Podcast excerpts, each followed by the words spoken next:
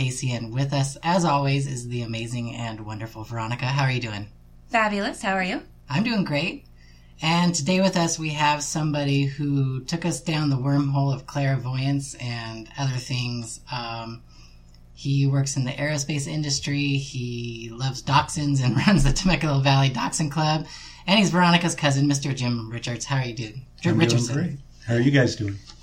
We're doing good. We're here. Yeah. We're coming out of the what year Dip and Dine was this? It was the 11th annual Temecula Valley Dachshund Club Doxy Dip and Dine. Wow. So yeah, So 11 years in a row, you've had a herd of dachshunds and their humans in your backyard. yes we have. That's incredible. Did you get a uh, count this year on how many doxies? So someone said they were trying to count, but dachshunds they won't stand still for the count. But we think it was 40 plus this year. So wow. Yeah. I did think it Yeah. felt like a lot of dachshunds. there are a lot. Yeah. So yeah, Wasn't there a year where there were like 53 dachshunds that showed we've up? had over 50, so it's a little more chill now. But Mm-hmm. I think more dogs in the pool uh, than ever before. So, yeah, I noticed so- that. yeah, Yeah. they were swimming. It was hot though. Yeah. But for the first time, what felt like ever, it actually got kind of overcast, which was a nice change from it being blazing Yeah, hot. it was hot during all the yard work preparing for Yeah. the event, and then it was kind of cool, so everybody was more comfortable. But Yeah. I always tell people uh, when I clean the filter afterwards, I have enough hair for a whole nother dog. So Oh my gosh. I didn't it's pretty crazy. that. So yeah, So, but worth the effort. So and that's why we keep doing it. Everyone has so much fun. It's just it's worth worth doing it. So, It's really special. I mean, the dog park is really cool because you get a small group of people and it's relaxed and it's kind of, you know, it's not very long. It's what, a couple hours? Yeah. But this is, I mean, you can tell people think about it for a long time because the dishes that they bring and they bring, you know, lawn chairs and easy ups and all the food and snacks and it's just, it's pretty special. Like, you can tell that people look forward to it. yeah, you know we have we have a core group that comes to like everything we do, Mm-hmm. and you guys are more towards that end, right? You'll come to lots of stuff, but some people Yeah. come to one thing a year. Mm-hmm. Some people just come to the Christmas parade that we do in Oh, yeah. Temecula. Some people just come to the Dip and Dine. Mm-hmm.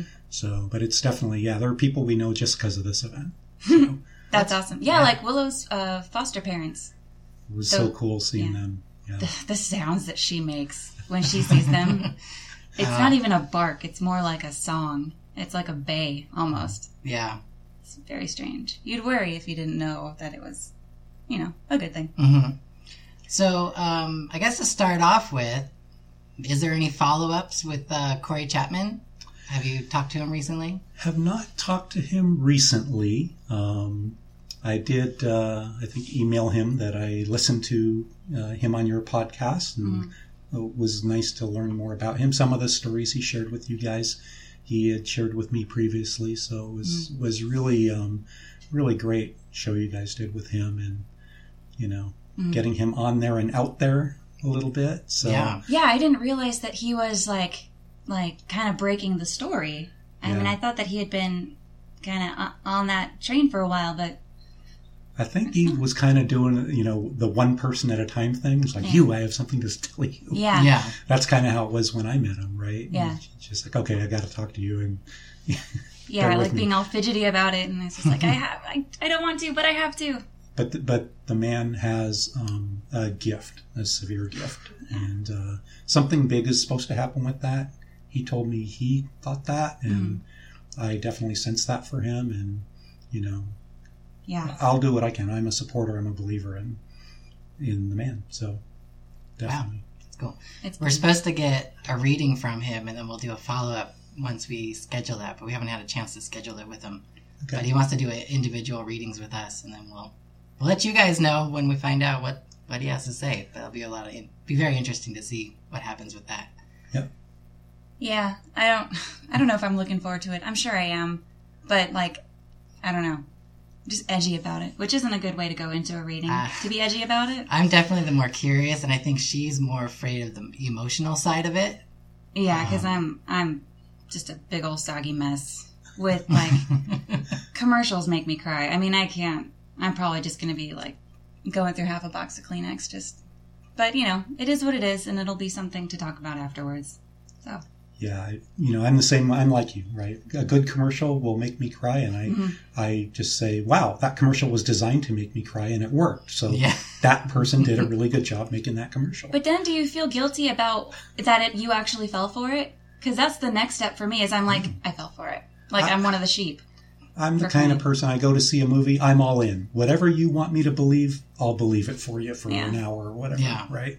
So same thing. Your 60 second commercial, okay. Mm-hmm. I'll I'll believe the you know the horse is going to find the dog in Super Bowl, right?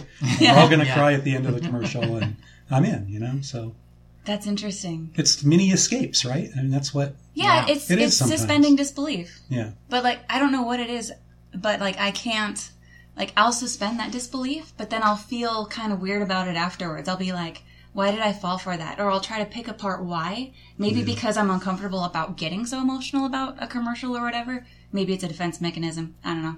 I'll ask my shrink later, but well, I'm more embarrassed. Like people see me, I'm the big six six guy, right? And I'm sitting here tearing up at a you know an Alpo commercial or something. It's like, come on. if they only knew how important dogs are to you, then they would understand. Yeah. But anything, it could have been a duck, you know. Forget Yeah. that Sarah McLachlan commercial.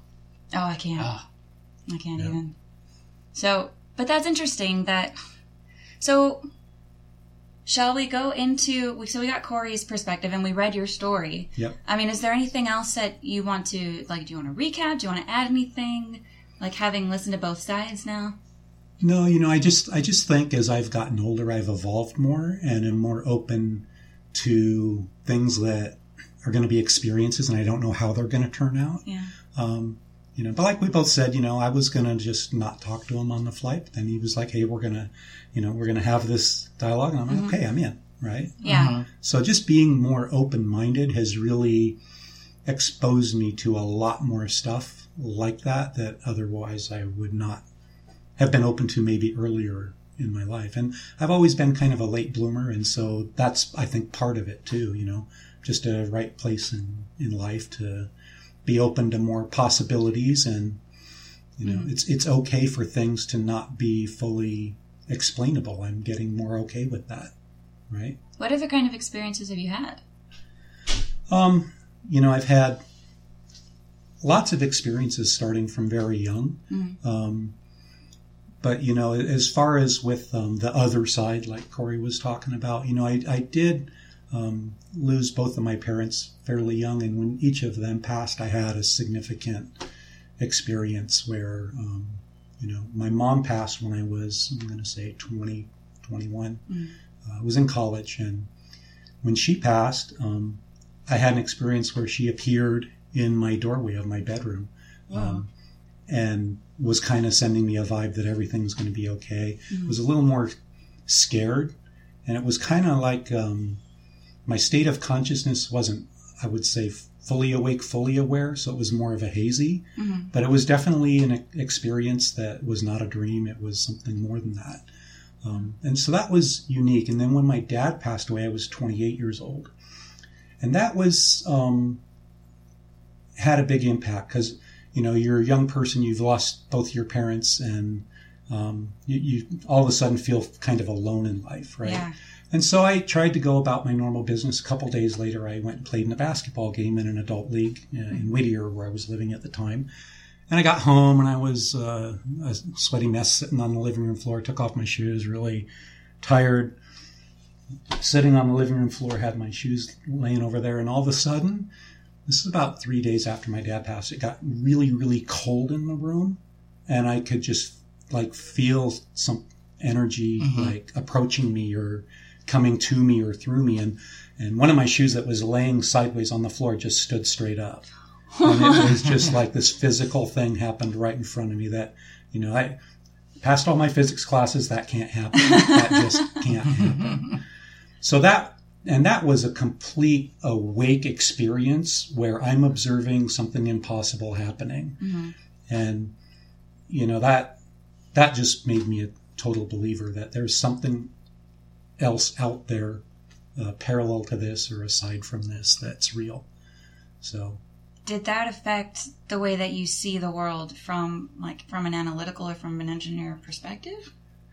Yeah, it did. I mean, I like I say, I tend to be more open-minded about things and realize that the the thing the human race understands is a teeny tiny fraction of of comprehension, right? Yeah. So we can't even, uh, you know, imagine, right?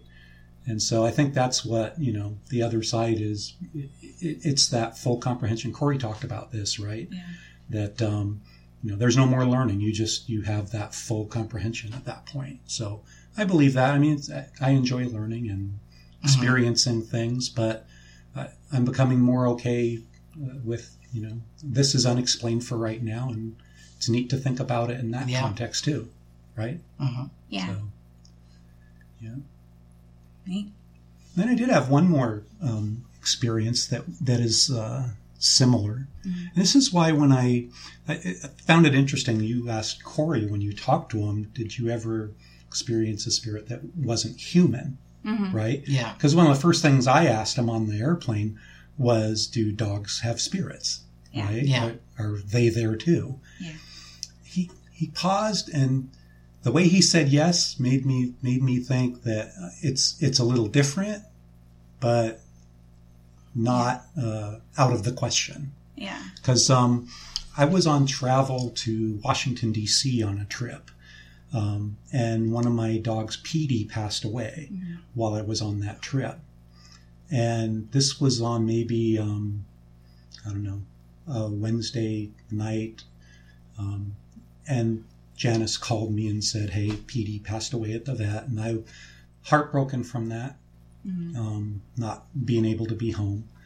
But um, the next morning in my hotel, again, I'm down having my breakfast, and I'm almost done with my breakfast, and sent you a written account of this because I started documenting the oddness so I would not lose it. But I read it recently, so I'm pretty sure this is this is this is accurate. But I, I had some fruit on my plate, and all all of a sudden I'm having breakfast. I'm finishing up, and again it gets really really cold in this restaurant. And I'm like looking around, no one else seems cold. I'm really cold. Mm-hmm. And all of a sudden, I had some blueberries on my plate, and they started ro- accelerating and rolling across the plate from this little little pile of remaining fruit. And so mm-hmm. one rolled across, and I looked at it, and I'm going, "Oh my god!" You know, note the engineer, note the time. Do I have a camera with me? Right. Yeah. Um, so then I'm just staring at it. And then another one starts going in a slightly different direction. And I mean, you know, it's it's not like uh, the ventilation is blowing fruit across my plate. Right? This is something. And so then finally I'm looking at it and, and a third one, a bigger one, just really accelerated fast where you're going, okay, that is really off the charts, right? Yeah. And in the end, they made a perfect um, equilateral triangle on the plate in the other corner, formed this perfect triangle. And I got the sense at that time this is my dog Petey passing through, paying me a visit mm-hmm. across the country. Mm-hmm. So I believe, you know, that the dogs have spirits. And you know, we've known each other a long time. That mm-hmm. you know, losing my parents was hard, but quite frankly, the little fluffy ones who really depend on you, those those ones hurt. Yeah. So those ones hurt. So Yeah. I'd like to sometime explore the psychology between that. Like why why it is so hard to lose a pet over the kind of like learnable coping of losing a human. You know? I don't know. Maybe it's the emotional dependency we have on them. If we don't have to deal with like with parents you kind of you depend on them to a point and then you kind of segment them into a different part of your life and then you continue on but with dogs and cats and whatever animals you have you never have to to set them aside like they're always dominant in your mind so maybe Yeah, no, they depend yeah. on you completely, and so Yeah. that responsibility, if you really own it, it's you know that, like you say, that parent relationship it, it dwindles to a different thing Yeah. as you get mature and move out and start and start your own life. Yeah. and, but, tho- but those pets are there and depend on you. So Yeah. Mhm. yeah, yep well every pet you've ever had is at the lottery they're so lucky to end up Yeah. with you It's Yeah. true. so So I wanted to ask you about uh, a news item that actually just kind of happened, I believe, last week, and the congressional, um, God, what are they called? It's a congr- congressional committee for they oversee the military, different branches of military, Yep. and they just approved like sixty to one um, the United States Space Corps, which in its you know in the article that I read that kind of listed what the Space Corps is going to be, it's going to fall under the Air Force, and it's going to train soldiers to fight in space. Now you're a really forward thinking kind of person. It's sort of the area that you work in, not necessarily with people, but with technology. Um, my first thought and what the thought of many people of the articles that I read was like, oh, we're going to have humans in space shooting lasers or something. I don't know what. Um, but then after thinking about it, I was like, okay, well, this is probably more like maybe a drone kind of program where it's going to be people using things in space via telepresence or via, you know, just, you know, video game style. Um, do you see a future where we have like a military base in space with like X-wings and Tie fighters and stuff rolling around? Or it's like Ender's Game. yeah, well, like like you say, you know, things are moving more to remote warfare. Yeah. Right? I mean, now when a drone shoots at something in Pakistan, the person flying that is in Las Vegas. Yeah. Right? So we're already there, but you, you, know, you talk about the different domains, right? We, we're all familiar with uh, land, sea, air, Yeah. but the, the new domains of space and cyber Mhm. are coming, and those are new domains, and especially cyber, you know, less a tangible thing, but you know, you do, you know, when aircraft first started coming in to being used for military, you know, it was who who who dominates the air, right? Yeah. Because you dominate the air, you're going to pretty much call the shots and win the win the war, right? Mhm. Well, that that new domain where you've really got to control it is now space, right? Yeah. So I don't I don't foresee that we'll uh, you know have have the space station up there with all these X-wing fighters ready to go. I don't think it'll be like that, although that's more fun to watch at the movies. yeah. But it it will be um, it is a domain that we need to control the sen- sensors and effects that are Yeah. that are there in that domain. So and you know uh, I, I thought you were going to ask me about the uh, article because I read up on this, but uh, a couple weeks ago uh, they actually used a high energy laser weapon. They fired one off of a Apache helicopter Uh-huh. um, at a fixed target on the ground, and and those types of weapons, the high energy lasers, Mhm. are really, really, I think, going to be a game changer in the you know more traditional domains of land, sea, air Yeah. where you know you don't have to to to to get something from here to there. You shoot shoot the laser from here to there Yeah. and take it out. Right? I think I, I don't know this, so I'm just gotta keep my disclaimers uh, ducks in a row here. But I would sus- I would s- be surprised if uh, you know a North Korean missile headed the wrong way if we couldn't Yeah. take it out with a high energy weapon of some kind already. So that's a card you don't want to play. Exactly. Yeah. So I know they supposedly just tested a, a what do they call it, a hypersonic missile out of Australia. Yeah. Which is how fast does a hypersonic missile go? hypersonic, you know, anything up It's to like- Mach 10. I mean, so yeah, Whoa, it's fast. yeah, but a laser's faster. yeah. like- Well, I mean, it- you know, a, a hypersonic, you know, you, you, it's just so fast that you never see it coming, right? I mean, the- Mhm. even when the SR 71 was around flying Mach, Mach 2 to 3, right? By the time you hear it, it's already past you. It's just its sound is just starting to Yeah. arrive at you. Yeah. and that's difficult for people to, to process. You know, people are not good sensors for things like that, right? Mhm. so, It doesn't seem like humans are good sensors for much. Yeah. That's why we invented That's all why we these things. build stuff. right. So then, what is that in like comparison to like the the the tried and true like nuclear arsenal? I mean, is having something more targeted a little bit more convenient? Um, so, so the thing is, is propagation delay, right? So anything that's not moving at the speed of light, you have Mhm. time to detect it and react and fire a countermeasure. And, and and and my company Raytheon is actually doing work, and it's been in the news. You've probably seen it, where we'll fire um, an ICBM target from Kwajalein Atoll, and then from Vandenberg, we'll fire the fire the intercept missile Yeah. up to to do it, and that that's a kinetic effect. I mean, that's hitting a bullet with a bullet, literally Yeah. Wow. right? So that that exists, and that's we've been working on that for gosh decades, right? Mhm. So and, and that's actively being tested, and, and that's the more traditional type of defense for you know ballistic missiles and things like that. That's cool. So yeah, but with with the high energy laser, you know it you you don't have to predict where it's going to be and lead it because it's the speed of light. You just point You at just it. point. Yeah. Yeah. Yeah. So there's no more pursuit guidance or lead guidance. There's just point and shoot. Because it's so fast. It's like they're like, It's like a laser pointer that Yeah. explodes things. But I mean, you guys, you know, like like paintball, someone's running, you have to lead them, right? Or Yeah. like throwing a football at a receiver, right? Yeah. You throw it where they are, then things change, and and now it's behind, and you've missed. Yeah. So, but with with a light weapon, you just no matter how fast it's going, you just point it at where it is. And So how far are we from from like uh, lightsabers and laser pistols? saw something in the news about that too. There was I'm trying to remember what that was.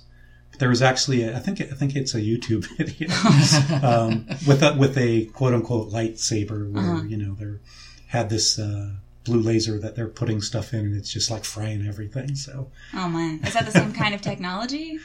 it's, I think it's Well, I just think uh, uh, from what they said, like a real lightsaber is like a plasma, Yeah. like some kind of plasma technology. That way, it's contained. Like Yeah. if it's light, like a laser, your It's just lightsaber gonna would just go go, to space or something. yeah. right. Um, yeah, so it's some kind of like, yeah, plasma thing. Yeah, it has to contain all that energy. Yeah. But then be permeable. Is plasma permeable? Because I mean, stuff goes kind Uh, of. Ask George Lucas. Well, let's get him on the podcast.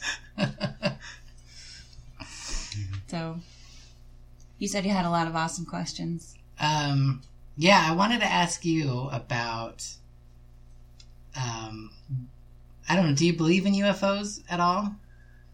So I believe there are things that are, flying that we have not identified. So, yeah, in that case, yes. yes. Whether or not they're extraterrestrial Yes. or not is up for Yes. debate. But what I wanted to know is, like, say you wanted to build a vehicle that was both terrestrial, they could fly within the atmosphere, and into space. Not necessarily. Let's not even say like long distances through space. Let's just say you want to be able to go easily between the two. Um, what kind of engine technology would be the most like futuristic thinking? Like, what kind of engine technology would you need in order to make something like that doable? Well, I mean, traditionally there's air breathing, right? Yeah. Like um, jet engines and such, and and in space there's there's rockets and pulse motors and plasma type electric engines Mhm. as well. Um, so to do both becomes more difficult, and there for years there have been um, stories of the pulse jets that, Yes. that the exhaust looks like the donuts on a rope Yeah, Oh, the yeah. thing, right? yeah. Yeah. uh, Area They tested that on Mythbusters. Yeah. They did like the Yeah. pulse engine. God, I can't. So the question is, you know, where where does that technology come from? And and forget, I, I think there's some history with that. It's like, you know, the, the flying wing was around in the 40s and then went away and then came back. So I think that's similar with that type of engine technology. Um, there was some research done, and the technology couldn't support it or make it safe, and Mhm. then it's starting to come back. So I, I don't know if there is one um, thing, you know, SSTO, single stage to orbit, has been kind of one of the holy grails in aerospace since I started my career. And how do you do that? Um, you know, you want to take off horizontal on a runway and go to outer space and deliver a payload and Mhm. come back down and land horizontal on a runway Yeah. and it's easy to say and difficult to do. um, the the Pegasus rockets that you know you fly up to very high altitude in an F-15 and you launch a rocket that then completes the satellite delivery into orbit. Mhm. That's kind of the closest we have, but even that has expendables, right? Yeah. So the space shuttle, great, right, but kind of not what you're talking about either. Mhm. So I know like people have been working on uh, ion engines Oh yeah. for a while, but they take they're the kind of thing that takes a long time to kind of build up speed or something like that right now. Um, Yeah. So you have to orbit Earth once before you can actually get the altitude you need to break orbit. maybe even longer than that. It's the kind of thing where it's like, let's say they were sending something to Pluto, you know, you would start the ion engine and go like three miles an hour, but then that would double and then Yeah. double and then double and then double and double. And then eventually, like when it gets around Saturn, it's going like thousands and thousands and thousands of miles an hour. But it just takes a long time for it slowing to it start. down. yeah. Yeah. when it hits Pluto, it'll slow down. yeah. yeah. Same thing with the solar sails, right? Yeah. Put a big enough sail out there, and but eventually you get further away from the sun, so you lose Nope. steam. I know that there was an X Prize. I don't know if anybody, I don't think anybody won the X Prize, but with the, um, they're trying to design a space elevator.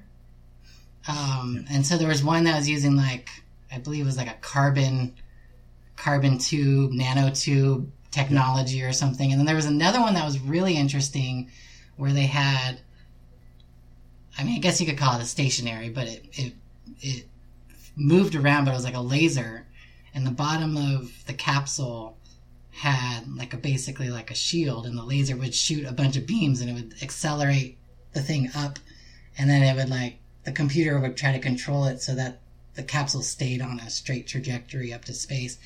And I think they only got it up to about 100 feet in the air before it like flew off and like crashed. But um, yeah, is there any chance of doing like like laser assisted uh, launches in the future? I I don't know a lot about that, but I think that that's possible. Um, you know, any anything you can use for propulsion. You the the problem with leaving Earth is escape velocity, right? Yeah. you got to get going pretty fast to to get out of here, Yeah. right? So I think, you know, I I don't think we'll see the technologies change from the tried and true stuff. They want to do more of the um, to have things be more safe and more reliable because we still lose satellites we the global community Mm. right not every uh, launch is a success and they're expensive i, I know Yeah. working on gps you know still a lot of finger crossing when we launch gps satellites because they're not cheap and they take a long time to build Yeah, Yeah. so like the Facebook satellite that blew up. Yeah. So is there any point when so you're on planet Earth and you're trying to leave planet Earth? Is there any point where the laws of physics themselves start to morph into something else? no So they're that the problem. so consistent. pretty with much what we know, yeah at least, is consistent with Yeah. that part of it. Wow.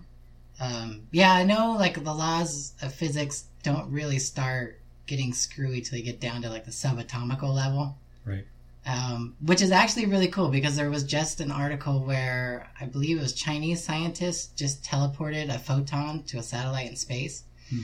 And it's not exactly teleportation, but they used quantum entanglement. Mm-hmm. So there was basically like a piece of matter up in a satellite, and they Yeah. changed its entangled matter on the ground, and it instantaneously changed up in space.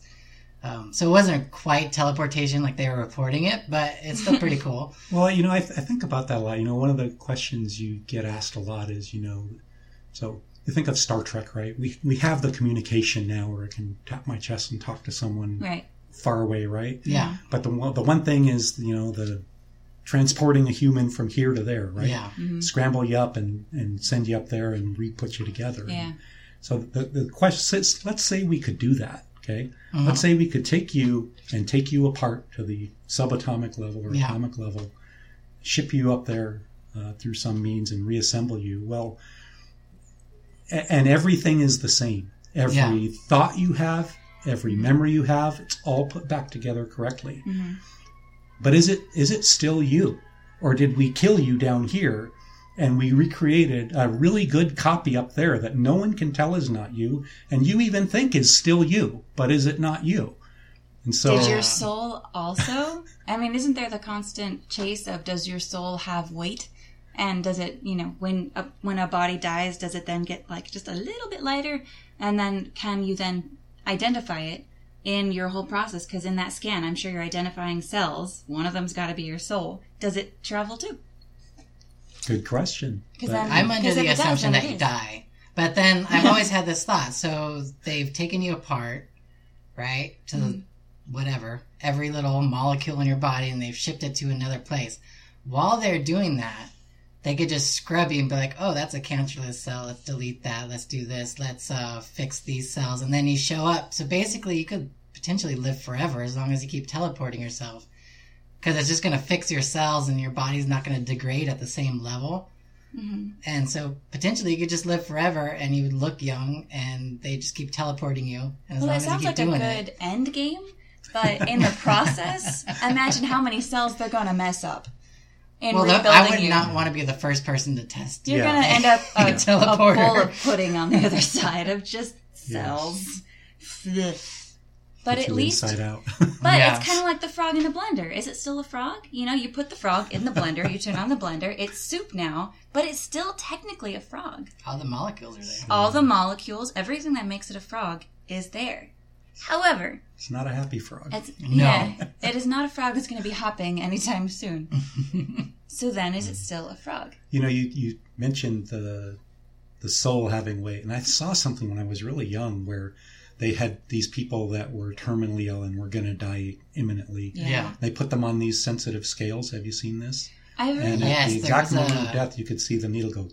There's It a does. TV show. But is that the weight of air in their called- lungs? Is that the weight of gas in their body? Like, we don't know. There was a TV show called Yeah. Dark Matters. Okay. I don't know if you've ever seen it. You can occasionally, it's it's been canceled for a long time. I think it was like early 90s or maybe late 80s. Um, and they actually did a story on that. And yeah, it was one of the cool things that they did. So, what did they determine? Um, I think modern, well, even back then, modern scientists were like, well, there was a lot of flaws in what they did. Um, so it was basically inconclusive.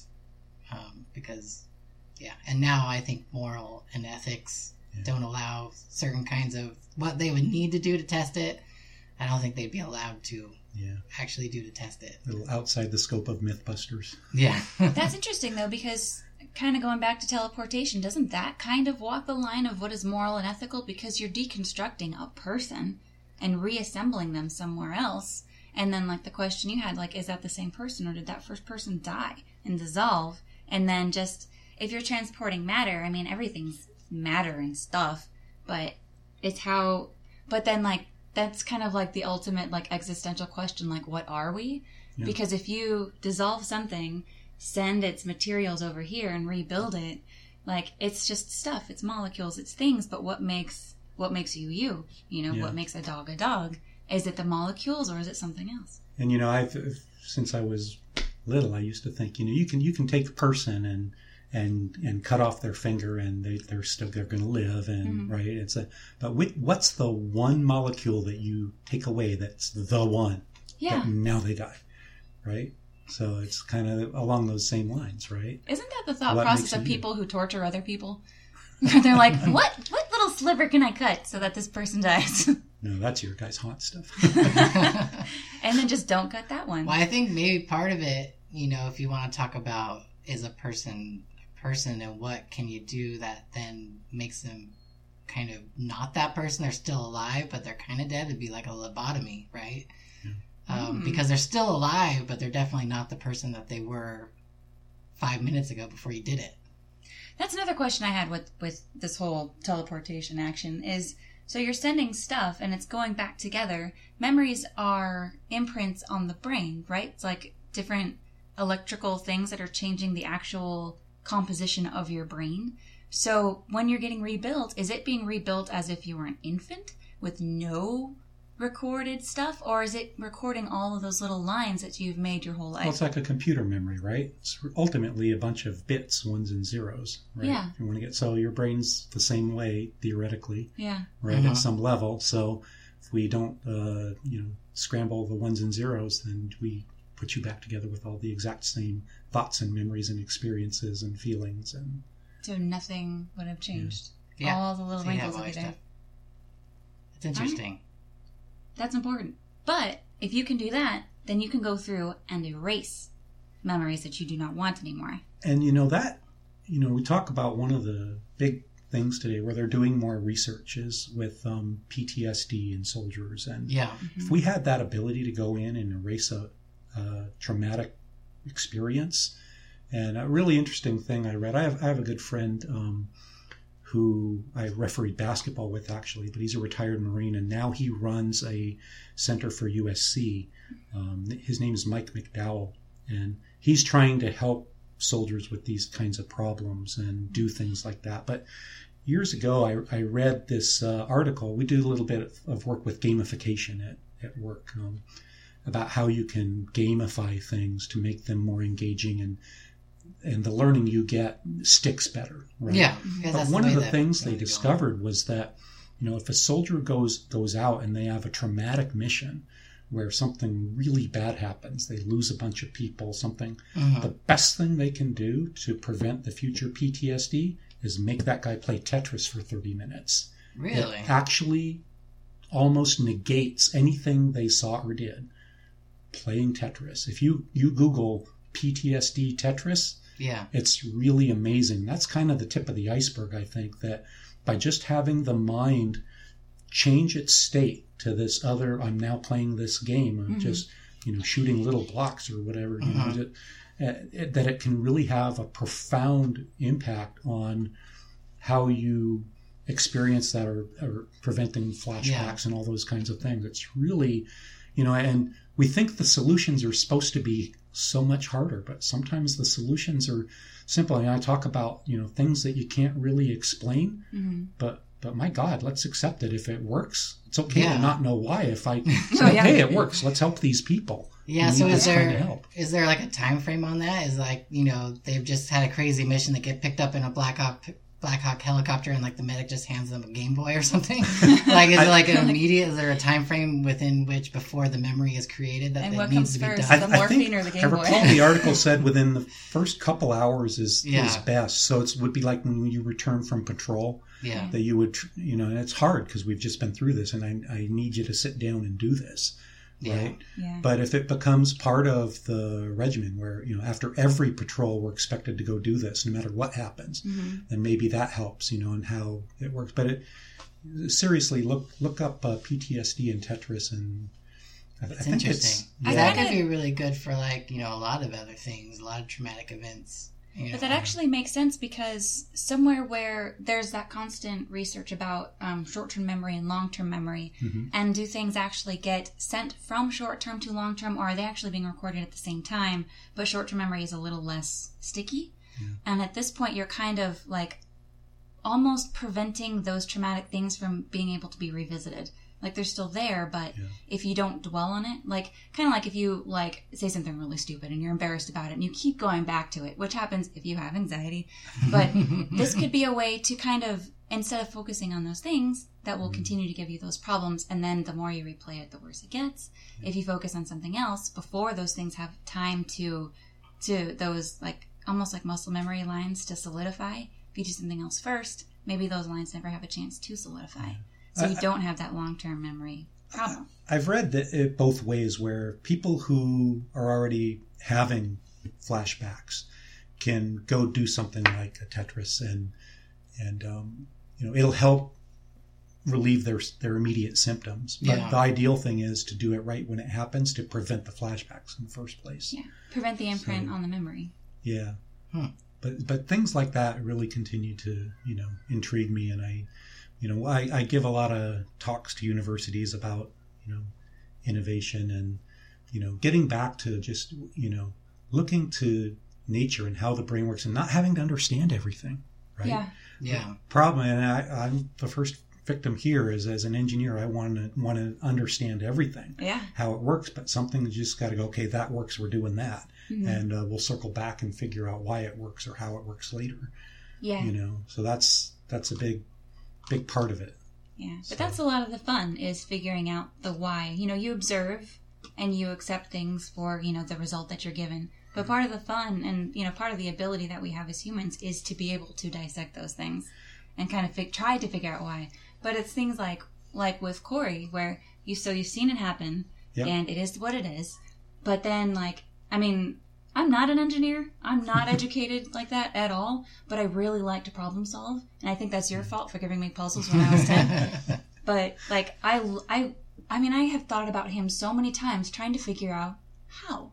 How did he do it? What what does he hear? Like trying to figure out the the the steps that it takes to get to that end result which we were witness to. Mm-hmm. Like that's I mean that's like it's got to be a daily chase to try to figure out how it was done. But I think that's one of the beautiful things about Corey is he's not asking those questions about it. he just Right. yeah, he, He just, just accepts, accepts it, it. and Yeah. he's like, And all it's right, that's how it beautiful. is. You accept it, and I and you know to, it's not just you know the the human side. You know, I any problem you have, and I've learned to do this now. I, I first thing I say does has na- does nature have a similar problem? Yeah, right? Mm. How does nature solve this problem? And there's all kinds of, uh, you know, e- examples. Um, I, I, this first occurred to me several years ago. I was at Cal Poly Pomona, um, looking at some of the senior projects, and they were ha- had a little research money. They were trying to figure out how to make helicopter rotor blades not so loud, right? yeah, And so a student said, "Well, I'm going to make the leading edge. I'm going to have it have humps like a whale's fin, and just see what happens." And sure enough, way quieter, way way Mhm. quieter, Wow. like orders of magnitude quieter, yeah, just by doing something nature had done. You know, nature evolved the shape of that whale fin to be that way for a reason. Mhm. Um, you know, and, and you can go into the aerodynamics now. We know it creates mini stalls and all this stuff, and yeah, explain why. But you know, look to that, look to nature, and say, is there a similar problem in nature? So it's really, really amazing the examples you can find. And you know, one of the most uh, amazing instruments there is is a dog's nose. Right? Mhm. There are certain types of um, cancers, ovarian cancers, that we really don't have the technology to look at a tissue sample and see if it has it or not. Best thing you can do is get a dog that's trained to tell you this one has it, Yeah. that one doesn't hmm and that's still the you know the leading technology if you know is Fido, right? So So Yeah. are you trying to find the science that mimics nature to try to find whatever, you know, olfactory response causing molecule is in there that we can't find through a microscope? yeah. Because if they can get make a, a computer sniffer that can sniff out that molecule, it's like the um, what is that? There's like a they call it like the popcorn lemur or something. Like his pee has the same molecules that are in the butter of popcorn at the movie theater, and so you can smell it. Because you'll be in the jungle and be like, wow, it smells like movie theater popcorn out here. And sure enough, there'll be like a lemur in the There's tree. a lemur nearby, and he And just you- peed on and- your shoulder. and so it's kind of like one of those things, like you know, maybe if they can figure out what molecule is causing the dog to be able to sniff out, yeah. then they can make a computer that can test that as well. But if and whether it's honest, something that's that's being fun. Extruded in your sweat, or is it you know a chemical Right. change in your body's in some other way that's making like a certain pheromone come out? yeah. Um, hopefully they'll be able to figure that out and then test for it. But yeah, But I mean, if all diagnoses were made by dogs, I'd be okay with that too. I don't need a machine to tell me. I would rather have a dog tell me because then, like, the news is not so bad. Be Yeah. like, you have cancer, but look at that face. yeah. You know, that, that would just make it more palatable for me. I tr- I thought I would you know hoped I would be prepared for today, but I was not prepared for the popcorn lemur. So, uh, you you got me on that one, you guys. So I learned And a lot the of fun. weird, weird things in my life. So We listen to a lot of podcasts, and in podcasts, you find some weird information. cover a lot of ground. Yes, you do. yeah, Yeah, I mean, it's kind of like today's version of reading the newspaper. Is you listen to podcasts. Like we have a lot of Yeah. um, like BBC Five, BBC 4 and that's just a lot of just news. A lot of it is science based. yeah, and that's kind of the motivation for a lot of things that we like spend our time like chewing on like really thinking about has based off of that podcast. That line of thinking. So what else? So we've covered some spooky things that you've been through. What's the most aside from dealing with corey what's the most recent thing that's happened to you? Um, so it's funny. A lot of odd things happen to me for for a scientist, and, and I shrug them off. And so lately, so just had my anniversary, right? And and uh, Congratulations on yeah, we were married Yeah. on July 11th, 7-Eleven. Mhm. Okay, and I got to tell you that that number 7-Eleven Mhm. pops up so much, and not just driving by convenience stores. Slushies. It's all about But I mean, Yeah. I'll wake up and look at the clock, and it says 7-Eleven. Yeah. And and I don't know if my body is just tuned to, you know, my body clock is saying, okay, look now, and it says that. Yeah. I'll- Could But be, I'll- or it could be blue car syndrome or something like that. But I'll be driving in traffic, and the car I'm behind, the license plate has 7-Eleven in it. yeah. It's just it, it pops up. You know, I could do the math, but it pops up statistically way, way more than it should.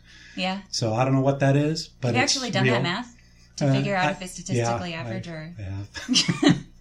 I don't figured you would have because Yeah. you know you could Yeah. do that. yeah. you could drive for a year and see one, and I see them like all the time.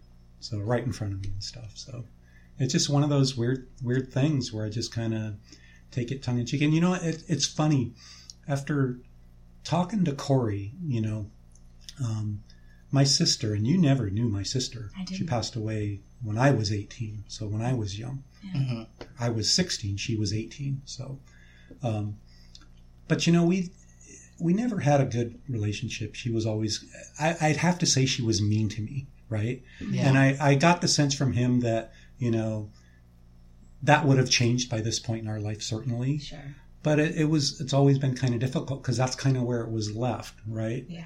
Um, but now it's it's like so you you know I I mow the grass and do my chores right Yeah. and I'm I'm old school. I I have a blower, but I don't want my neighbors to just see me blowing everything in the street. So I sweep everything up with a broom 1st Mhm. do the best I Mhm. can, then I blow the residual out.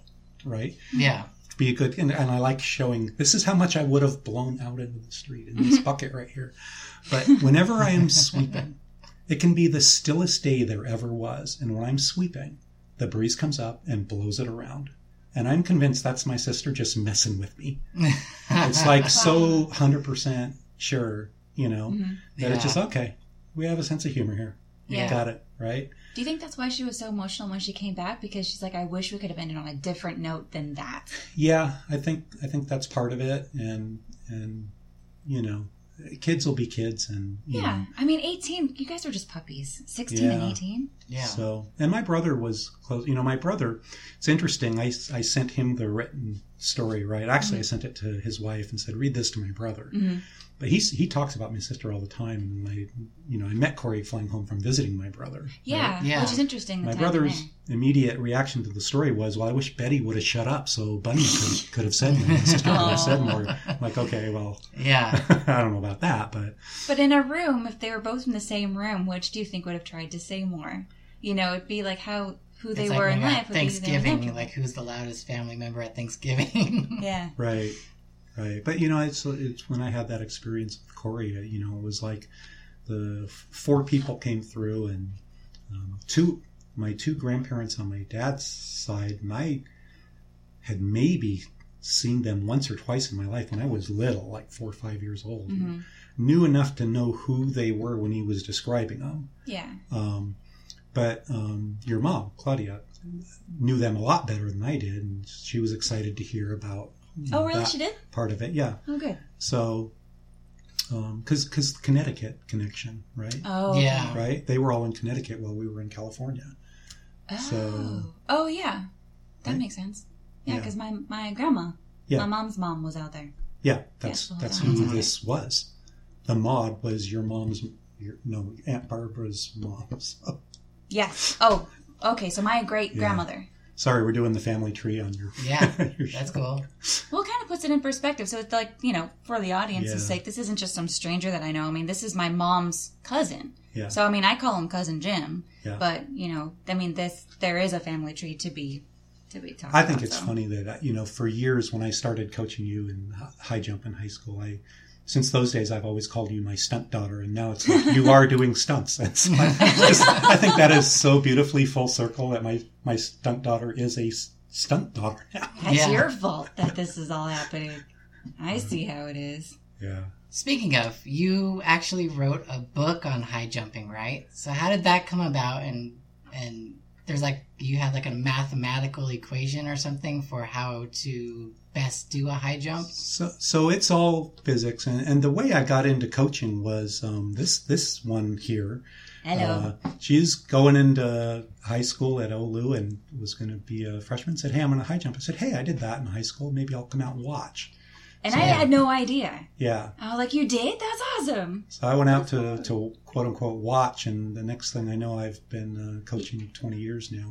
But you were officially like someone needed to run the event. But that was after you had already been doing it. You were Really? in, um, I want to say Orange County Invitational or something in Irvine, and the guy running it was, and I don't like to complain about people, but was so so unskilled at what he was doing. yeah. I, I wrote a letter and said, you know, you really need to get someone who can do that better. And the, the, the person uh, emailed back and said, I think you just volunteered to do it next year. Said, okay. if you can recognize that it's done badly, chances are you're knowledgeable enough to at least Yeah. give it a shot. Yeah. but the but the the book i mean so it's you know coaching is really interesting um th- there are a lot there is a lot of physics behind it obviously but the the big part of it is um not just telling the kids what to do do what i say Yeah. why because but getting them to understand how everything works and some of the physics behind it Yeah. empower them. So the knowledge really came from that because by the time I was finishing up uh, coaching Veronica, you know, there was a lot of new terminology we had developed and ways to think about things. So at one point I said, I got to start writing all this down. And so I did that. And we, we say book, it's not published. It's uh, it's still a, more of a manuscript than a book Yeah. that I give freely to anyone who uh, high jumps and cares to read a little. But I think it does um, simplify it and break it down, and I still use it to this day, and you know, coach those same methods. So That's cool. I've been reading it. it's been it's really interesting. I mean the the formatting is still kind of weird because like it's it's like stacking on top of itself, and that just happens in when it's still in manuscript form and not in like yeah, a finished thing. But it's it's a very smart book. I mean, you're a smart dude. You are. I mean, I think it's safe to say that you're the smartest person that I know. You're definitely one of the most educated people that I know. but like you apply that smarts to a lot of different things in a way that's actually practical, and you can tell when reading this book. Like, yeah, it's just a it's a draft of many, but you can really tell you know what you're talking about, and it's really cool to read having done it. I mean. Oh my god, this is like 17 years ago. How long were we jumping together? Like it was Yeah. ages ago, but But you- it, it comes back after reading reading the Yeah. book and it's like oh my gosh like Hey, it's I all that. written out like the things that you just do Yeah. are actually written out and it's beautiful to see the simple things you do. You know, we explain uh, what you want to do, why you want to do it, but then how do you do it. Mhm. Yeah. and that's that's you know a difficult part of it is you know I can, I can understand it completely in my mind but if i can't articulate it in a way that a high school kid can understand it Yeah. well enough to then do do this simple action Yeah. um, and that's the trick that's being the able to trick communicate it right yeah i mean that's the trick of any educator is being able to take what you understand and communicate it in a way that somebody else may need to learn it a different way that you did but do you understand it enough to put a different spin on it to communicate it Yeah. efficiently and i think everybody is expert enough in something that they could uh, quote unquote write a book at least write down what you know Mhm. and start articulating those things to share them Yeah. right? yeah Um, I, I think the biggest crime is that if you you are an expert in something, that uh, it all stays in your brain, and and that's something that you know I've when I started as an engineer in 1985, a long time ago. Um, the old timers, you know, job security was I don't tell anybody my secrets and I play it close to the vest. Yeah. And, Yes. You Right? still see that and I put That's stuff in my thing. code and no one can figure out how this software works but me Yeah. right? And I, I, I say that's lack of confidence, right? Yeah. That you need to build in the job security. Yeah. And I try to be the total opposite end of the spectrum. I'll tell you everything I know, how to do everything, because I know I'm going to learn something new that I didn't know yesterday. Yeah, right? because like what I've found, I, I operate a lot of the same way, and I just kind of like lay out my cards on the table and like this is everything I know about it. And a lot of times there's somebody in the room that thinks a little bit differently than you, and they'll bring up something that you've never even thought of, Mhm. And then it totally gets your brain working in another direction that you didn't know existed until they brought up that question. Yeah. Yeah. And then just explaining it to somebody and everything that you know will actually trigger something else in your brain, and you'll you'll learn something just by explaining what That's you the power know. of brainstorming. So I, I say something that triggers you to say something, and that triggers me to think a new thought. Yep. Yeah. And all of a sudden we're off. And I just I just taught a course at work on brainstorming techniques and living the innovative lifestyle. I call it Oh, neat. about how you can you know don't just come to work and be an engineer nine to five but Yeah. you, you know you you take these problems with you and you live them. And and you know one of my favorite stories is we've been thinking about um, a gps denied problem about how how you can drive a, an autonomous car in in new york where there's gps signals bounce and you get tons of multipath. Yeah. and thinking about this problem and thinking about, and you, in tunnels you can't see satellites and in parking garages you can't see satellites and so so one night I, i'm tired i'm in the market i'm scanning my groceries. And it occurs to me as the the barcode goes over the scanner i said i wonder if, if it i know i know it can read it but i wonder if it knows where it is. And then that thought from literally the supermarket Yeah. said i bet if i walked down an aisle with a barcode reader and read all the boxes it would know where i am in the store based on the barcodes i'm reading as so I if you walk put down those the That's aisle. barcodes in the street, So, so that your it's, car can read it's those. now a patent, and Cal State Fullerton is building one. But it's basically on every light post will, you know, would have a barcode on it, and you can triangulate from light That's really interesting Holy because crap. one of the one of the original ideas for virtual reality that was being worked on by a company up in Washington. Um, the idea is, is how do you track a body in a room, right? Mhm. And so what they did is on the headset and on the back of the headset, and I believe maybe on the sides, they had little cameras that could read those QR codes. So those like Yep. weird little codes. Yep. And they put those all around the room. Mhm. And each code had a different, different, you know, like location. locational in Right. Idea. And so as you moved around the room, it knew your orientation within the room, and that's how they could track you around the room. So it's kind of the same idea. Similar, amazing. yes, yes, similar. Is that your patent? It's not the QR code one, but the Okay. other, the other one, yeah. Well, I think the QR code one they gave up for what they call lighthouses, which is an IR, uh, or no, li- I believe it's a laser blaster. It's a little, Mhm. they call it a lighthouse because it's a little laser thing It that spins spins around, around and around yeah. and around, and it can Yeah. track you a lot more accurately. Yeah. Um, but Thanks, they're very almost in real expensive. So that's the other thing. Do it cheaply, right? I mean, Yeah. ours literally does it from camera images. It's just like a camera on your phone, Yeah. right? That you would use. So, So the same setup that's that's pretty easy to retrofit into existing cars. I mean, it's something that you just kind of add it on, and then it just scans the world around it and looks for these codes. yeah, there are special lenses you can put on on cameras that give a 360 degree view. So Mm. our team played with some of those and did various things. It's it's it's pretty neat though to. uh, To, to me, the thing I like best about it is, that, you know, you literally solve the problem in the grocery store. Another friend Yeah. at work says he woke up one morning and he, he all of a sudden his doctoral thesis, the the solution to the big equation, he just knew it and had just had to go write it down. He thought of it while he was sleeping. Yeah. That's yeah. those things really do happen. yeah. The mind doesn't turn off. Yeah. So Exactly. so, but Well, if you it did, you would die. yeah. but even after you die, it still keeps going. But so just to to build a little bit of street cred, you okay? So you quickly For you or me? for you. okay. So you just I asked you if that was your patent. And you're like, not that one that we were talking about, but the previously one, yes. You just blew over the fact that you have a patent, sir. And not only do you have one patent, you have many. So what I want to, because this is one of the things that I think is super cool, is that my super smart cousin has legitimate patents recorded at the patent office that are actually being used and licensed by other people. So just for me, I just, can you tell us what, like, what patents you have? So this is this is funny because when I listened to you talk to Corey, you were like, you mentioned this, right? And you were like, Which part? I think he's got like eight or nine. And I'm like, no, You're giving me a little too much credit there. Sorry. Forty-five. I, I, no, I said I, I, I said I have seven. Okay. Right. Well, then about a little while after that, I learned that another one got granted that I like didn't even know about. You're welcome. So when you said eight, you were actually right. I just didn't know you were right at the time. So it's actually kind of funny. So I have eight. Yay! So and, and for various things, mostly in intelligent transportation.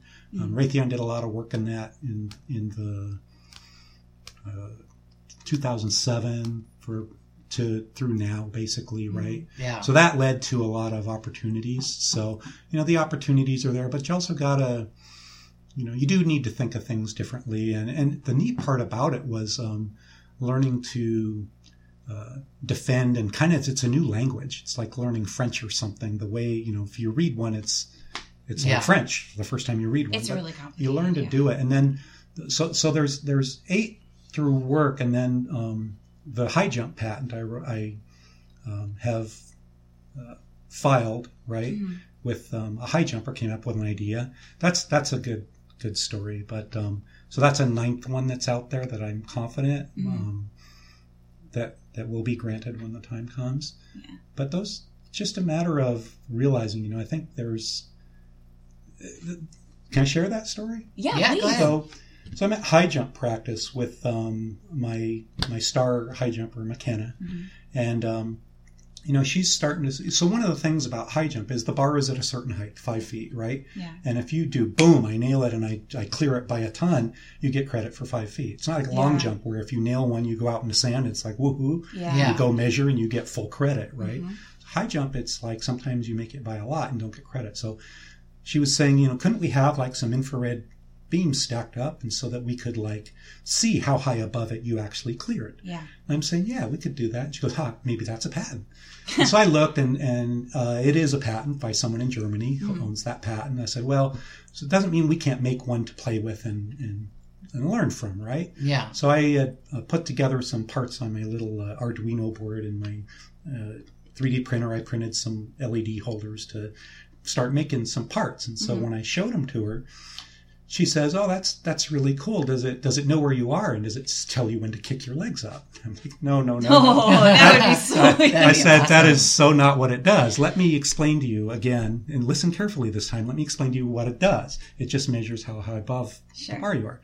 Next day, I'm driving in my car, and I realized that her question contained a vision that I did not have.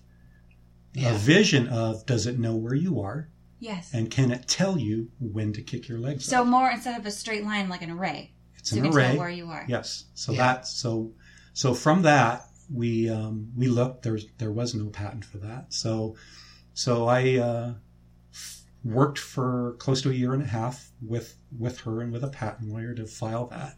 And and and that's the one I'm most proud of because it's 17 years and one week old at the time. She had that vision, Yeah. and she just still doesn't understand that it's a big deal. To you know, we go Yeah. to conferences with engineers, a bunch of 50 year old guys like me, go to conferences and spend a week trying to think of someone no one's ever thought of, and here a 17 year old blurts it out Yeah. as a question. But it's up to those of us who have the experience to, and I glossed over it at first, right? No, no, no, mm-hmm. that's not what it does. But you got to back up and, and say, does that question contain a vision that I don't have and I need to dial in on? That Yeah. sounds like the bottom line of innovation itself. Does that question have, you know, have Yeah. some weight? Yeah. Yeah. And so my company's uh, doing a big article on it. And Oh, that's Yeah. cool. Like, no so big it's, deal. it's, Yeah. but that's, that's the ultimate, you know, to help a kid, uh, you know, take that through and not just leave it there. so have Yeah. you built a prototype of the finished product? Of the what? Of the finished thing, of like the whole array of like No, where the so I've- body is and So that's part of the reason it took so long to get to filing it was because we had a, a really good patent lawyer who uh, asked a lot of really tough questions and, and said, uh, "How are you, you going to have it know where you are?" And I'm like, "Oh, I got it right here in my head, and I know." No, no, I want to see. So I, I had to do a lot of the the legwork, the engineering, Yeah. right? sure. And and quite frankly, that's the part that um, you know any good engineer could do that. It takes time yeah. to walk through that, but but that that vision is the thing that you know is hard to have.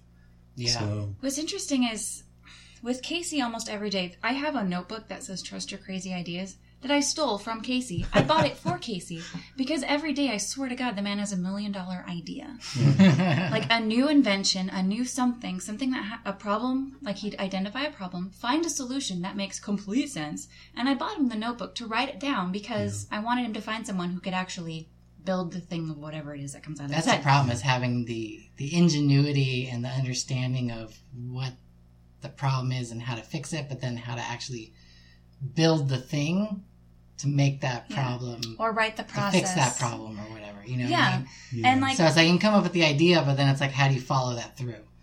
Well, and so you don't you don't have to build one to to get a patent granted, right? Yeah. You have to be able to convince a patent examiner uh, that your idea will work when built. Yeah. Well, I So- mean, there's So you don't patents need for proof, perpetual motion machines and stuff like that. So Right, right. Oh, True. my, my my favorite patent is the exercising a cat with a laser. yeah. There's a patent for that. the method. really, it. like the turning on the button and It's flinging one of the funniest the things globe. you've ever seen. Yeah. Oh man. Got to send you that. But but so a lot of our patents that um, we've we've done, you know, our process is you file the, the patent. Once the application is filed, you have the protection. Then you go get a university partner, some kid to do Oh, it as a senior project or something, Okay. right? Because that's that's cheaper labor, and they Yeah. they just want meaningful things to work on. Yeah. Yeah. So It benefits both of you. Yeah. It's free work for you, and it's an an actual thesis for them. Yeah, I mean, you just got it. So, you know, I, I think the a good skill that anybody creative should have is to know how to do a patent search. Find out is there something already out there like it. Mm-hmm. But you have to kind of become a lawyer in a sense to defend it and Yeah. and you know show why yours is different. And and so on this patent I did with McKenna on the high jump patent, that you know I I'm proud of that because I wrote most of that myself because I had done enough of them where Yeah. I thought I kind of knew the lingo and and our patent lawyer cleaned it up and helped helped me out. But Sure. you know a lot of a lot of what's there, and so I think there were like 12 other patents cited that I had to go through the the case of why ours is better than that one and why ours is better than that one and Okay. Yeah. what we do different than that one. And you know, for a lot of uh, detecting a body in motion, um, a lot of it is you have to put markers on the person. Yeah. It's right? like the, Like mocap. mocap, the yeah. dots, Yeah. yeah. things like that. And so finding a way to do it without that was, um, you know, what that's one of the features of our high jump patent, where they don't have to wear anything Which special. is great. Right. They can just do what they do as they do it, and you're just observe them and can detect. So imagine you doing that for a movie, like having an actor and actually not having to put them in the suit with all the dots. And I think they'd be able to emote way better Without being in that um, funky without suit. having, yeah, like actually being able to be in their character, in their costume. you may be able to compound on that thing because for yours, for the purpose of high jumping, I mean, I'm sure people know what it is, but like you, I envision on each upright, there's like a big square. You've read it. Oh yeah, I have. Sorry. That's So- totally what it is. So it's a big square of of two bits communicating with each other. Yep. But that kind of limits the the the lines of communication. For Casey's idea with eliminating the need for mocap, it would have to be a whole room lined in those lasers It's like a holodeck to read. but instead of Yeah. putting holograms inside, you're just reading the motion of the thing Yeah. that's inside. It's just the communication and reading the differences. Yeah. Because then you have a whole room to act in or perform a whole scene or whatever. And then it reads the entire thing. But then, like with mocap, they put bits on the face. And like, would it be able to read? Like, if you go, if you facial make a scrunchy face, will it be able to read your scrunchy face? Like, it depends on the array, I guess. So, so one of the things they do in, in all patents that do sensing of some kind, like this one, is Mm-hmm. you start saying, you know, a preferred embodiment is this, and you explain that we're going to use this this array of uh, you know IR beams across the space to Yeah. to then detect and fit a parabola and do blah blah blah, right? Right. But then at the end, you have all the, and of course we could do this with lidars and radars and blah blah. Right? You name every possible cover it. sensor ever Yeah. known to man. You right? You you broaden the scope from your preferred embodiment. so that someone else can't write the same one, but say, but I'm Yeah. going to use LiDAR or like whatever. Exactly, exactly, Yeah. right. So you try to create that. So So when that same patent then expand, if if uh, a production company wanted to use it for mocap purposes, would they use that patent, or could you then would that be a separate patent? So it, it depends. You have to find something. There's there's three requirements for a patent. So you have to have uh, it's got to be novel. It's got to be non-obvious, which is a hard one. Mhm. Um, and but but the non-obvious piece is really, you know, that a, that a smart engineer couldn't read this and read this and go, I'm going to put those together and make this new thing, Yeah. right? Yeah. So they go through every publication ever written, whether it's patent applications or an article, you know, the history of publication Wow. applies. And, and it's really, you know, they say, well, if you took this magazine article from 1963 and this patent from, from Japan and put them together, a smart person would come up with what you came up with. They're really like Wow, Oof. that's crazy. Yeah, it's really nuts to try to. And sometimes, you know, you you submit a patent and you don't know that someone else filed it, you know, five days before you until the three year waiting period is passed. And say sorry. Kind of like CRISPR, you know, with MIT and uh, Yep. what's the other college? Stanford, I think. The Yeah. two of them are competing for the CRISPR because it was literally like days of each other. They filed Wow. patents. Yeah, What are the odds of that? Um, yeah. Sounds like sabotage. because the rules the rules changed recently in uh, in the last few years with um, patents. It, it used to be there there was what was called a uh, a priority date, where if you could show evidence in a notebook, right? For example, if Oh. you're talking about that I on this date I wrote this and and Casey initialed as my witness that that I talked to him about this idea on you know April 10th 2011 Mm-hmm. that's your priority date and we waited 5 years to file but that's the date we thought of it and we have this documentation Yeah. So you need to prove prove that you came it. up with the idea now first. patent office said enough of that first to file Oh, first to file owns the idea but, but that's, that's money. the- Isn't it expensive to file a patent? But that's kind of the thing between MIT and Stanford, I believe. With Yeah. CRISPR, is like one of them. There's like a an ability to pay extra for like a rush review, Mm. and I think one of them paid for the rush review, and that's the one that was initially given the patent, even though the other one filed it before. So I think that's where the lawsuit was coming in. That Um, bothers me because then it's it has to do with money and pockets and and that's Well, one of the biggest gripes I have there- with technology. There are a few things you can pay extra for. One is early publication, and I actually Uh-huh. did that on the high jump patent because one of the goals was to to get it out there, um, you know, for McKenna to use if she wants in her, you know, college applications and Yeah. Oh, things. yeah. To, right, because it that doesn't hurt you, right? If you're No. 17 and you have a You have a patent? application, Yeah, you that's know, no that's, small. that's going to help. Yeah, Yeah. So, so we did pay the early publication on that to just because the the timelines are still brutal with the patent Yeah. office, right? They're catching up now, and it's only a three year wait to have the examiner look at it. yeah. So, and, and actually, it's funny the one that was granted recently, where thought that you know Toy- we had did uh, joint patents with Toyota. And so this one, Toyota's legal department was handling. I thought they just gave up and said, "Look, we're not going to chase that one anymore." Yeah. Next thing I know, I get this thing from a company that makes plaques. It says, you know, plaques, congratulations on your patent. I'm like, what?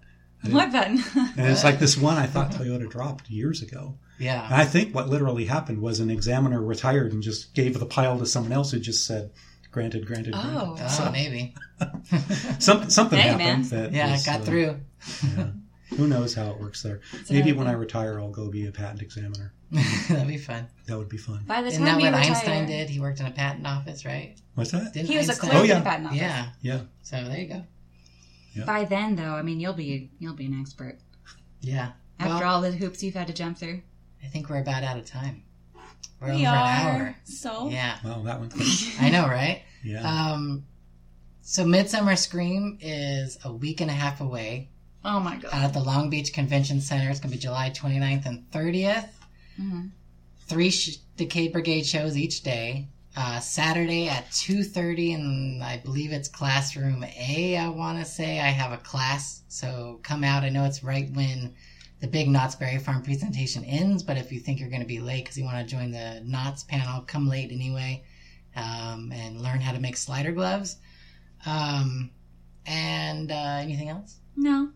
All right. well, that's it. So. Oh, I guess wait. if we're doing Midsummer Scream, we probably shouldn't to do ScareLA too. Yeah, well, Not to, to Relay's- either one. ScareLA is the next weekend, August 5th and 6th Mhm. at the Los Angeles Convention Center this year. They're moving from Pasadena to Los Angeles. Mhm. And come out to our brand new Decade Brigade booth. We've spent a lot of time designing and coming up with a really cool new booth design. So it's not just going to be, you know, a pop up with a table. It's going to be something really cool. So Yeah. come by, check it out, buy some merchandise, you know, support the team.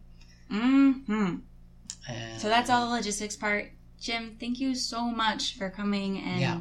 talking about all that stuff. And I mean, for for the audience's sake, like Jim is my, I mean, he's my family member, Thor, but he he's a mentor and a father figure and something very somebody very important in my life. So I'm very glad that you came to visit us. Thank you very much. Yeah. It's Thank been you both cool for to talk to having me. you. Yeah, this was a lot of fun. and uh, be sure to follow us on iTunes and on currently on SoundCloud. Who knows what's going to happen with SoundCloud? There's rumors that Ugh. they may be going out of out of business I don't wanna by talk quarter about it. So we may have to move our podcast to a new host, but we'll let you guys know what's going on with that later. Um, be sure to follow us on Facebook and Instagram at Tales from the Fog. Mm-hmm. And until next time, we'll see you in the fog. Bye, guys.